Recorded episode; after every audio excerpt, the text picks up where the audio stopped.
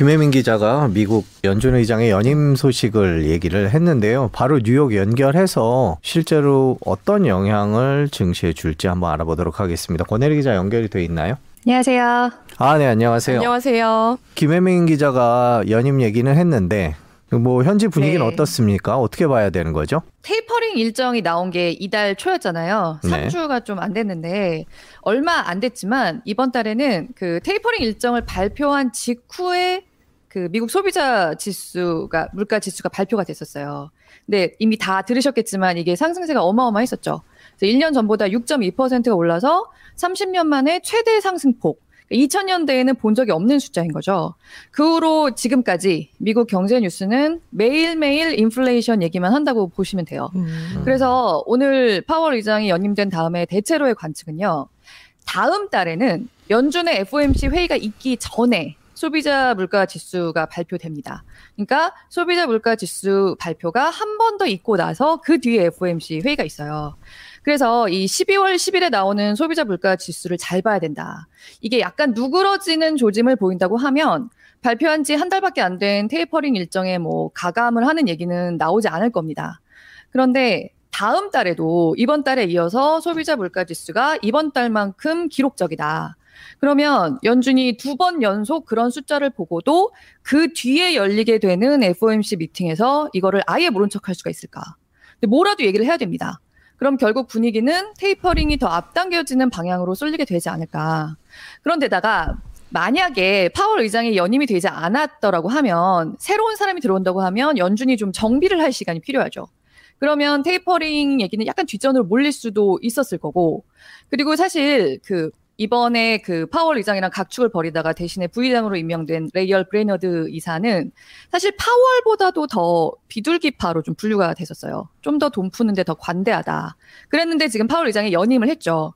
근데 음. 이렇게 되면은 이제 연준은 말하자면 연속성을 가질 수가 있게 된 거잖아요. 뭐 별로 정비를 할 필요도 없고 파월 의장도 워싱턴 눈치를 볼 일이 더더욱 없습니다. 이제 4년이 보장이 됐기 때문에 그렇기 때문에 파월 의장도 상당히 비둘기로 분류는 되는 사람이지만 만약에 다음 달 소비자 물가가 또 술렁일 만큼 기록적으로 나올 경우에는 뭔가 테이퍼링을 앞, 앞당겨질 수 있다는 약간 사인이 될 수도 있는 얘기 정도가 좀 나올 수도 있지 않을까라는 분위기가 좀 벌써 약간 지배적이에요. 그래서 오늘 주가도 뭐 그 연준의 연속성을 이제 확보했다는 이유로 약간 오르, 오르 는 듯 하다가 조금 떨어지는 분위기가 있었다는 그런 해석이 좀 벌써 나오고 있는 상황입니다. 그래서 한 음. 앞으로 2, 3주 정도가 앞으로 이제 연준의 향후 방향에 있어서 굉장히 좀 관건이 되는 시기다. 좀 이렇게 보고 있습니다. 네, 그리고 제가 궁금한 거는 곧 이제 미국 블랙 프라이데이 가 다가오잖아요. 근데 사실 한국도요, 예전 블프의 분위기는 네. 아니거든요. 미국 현지는 어떤지 좀 궁금합니다.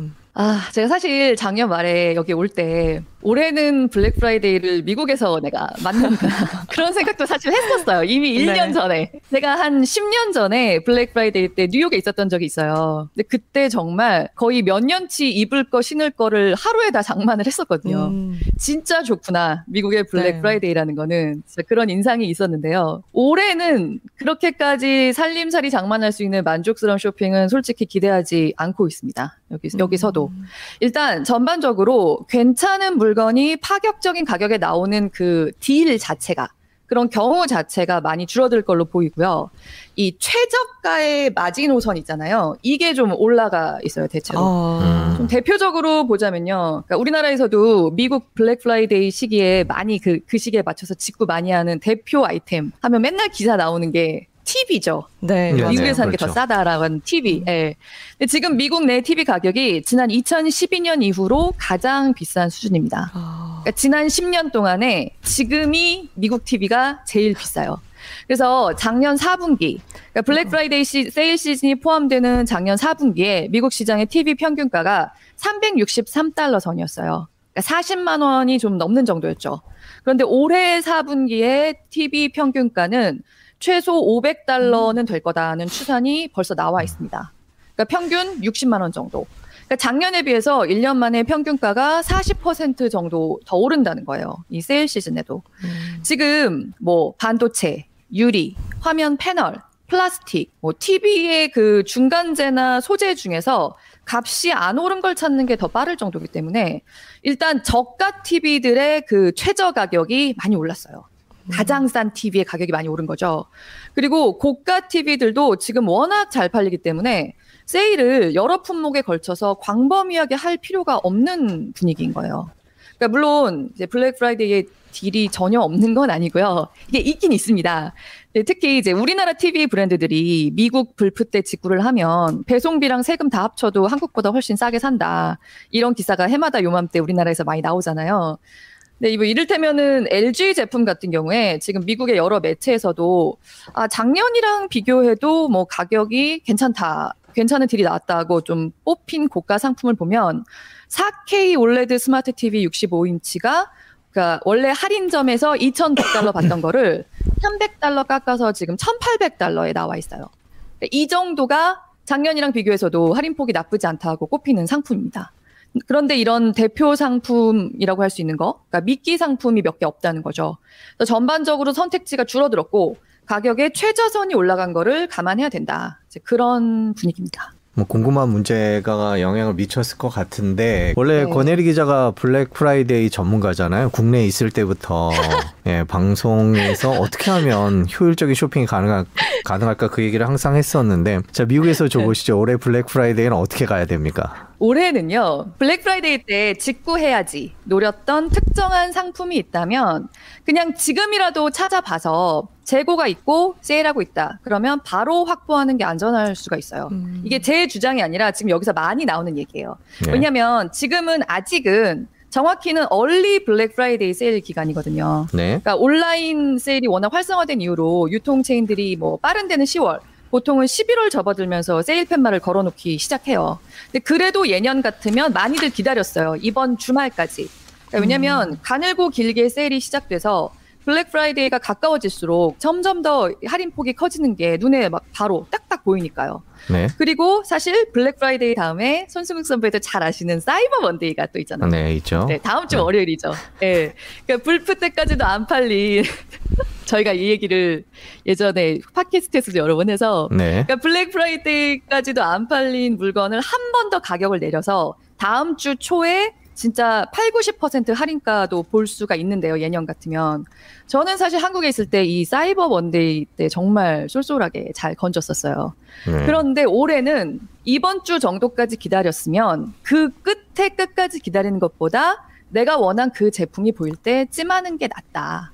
어. 할인폭은 과거와 비교해서 성에 안 찰 겁니다. 음. 그렇지만 배송비랑 세금 따져서 이익이다 싶으면 결정을 하시는 게 나을 수도 있다.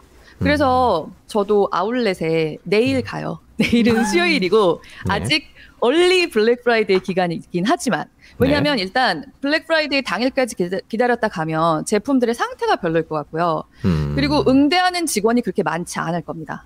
왜냐하면 워낙 직원을 구하기가 힘들고 인건비가 많이 올라 있기 때문에 사실 원래 블랙 프라이데이 날에는 그 좀 좀 특별히 일손을 더 고용해서 아침 6시쯤에 문을 열고 밤 10시까지 막 영업을 하고 이런 게 약간 미국의 풍습이었어요. 네. 근데 올해는 그냥 정규 그 운영 시간을 지키는 데들이 많아요. 그러니까 사람을 그렇게 구하기가 어렵다는 거죠. 세일을 하기 위해서 그렇지 않아도 지금 세일 그 폭도 작은데 더, 뽑- 더 뽑을 수가 없다. 그래서 사실 내일 그러니까 내일 가는 게 블랙 프라이데이까지 기다리는 것보다 그러니까 많이 기다리지 않고 조금이라도 더 나은 괜찮은 물건들이 남아 있을 수 있을 것 같아서 저도 좀 미리 가보려고 하거든요. 음. 그리고 특히 올해는 어 괜찮은 물건을 찾으셔서 좀 이렇게 찜을 했더라도 배송 기간이 예년의 블랙 프라이데이보다 훨씬 더 오래 걸릴 수 있다. 좀 이것도 감안을 하고 음. 구매를 하셔야 될 것 같습니다. 네, 지금까지 뉴욕의 권애리 기자였습니다. 내일 쇼핑 잘 하시고요. 예, 블랙 프라이데이와 관련된 얘기들은 나중에 한번 다시 들어보도록 하겠습니다. 공급망 문제 때문에 달라지는 것들이 생각보다 많네요. 고맙습니다, 권애리 기자. 굉장히 많습니다. 감사합니다. 고맙습니다. 네.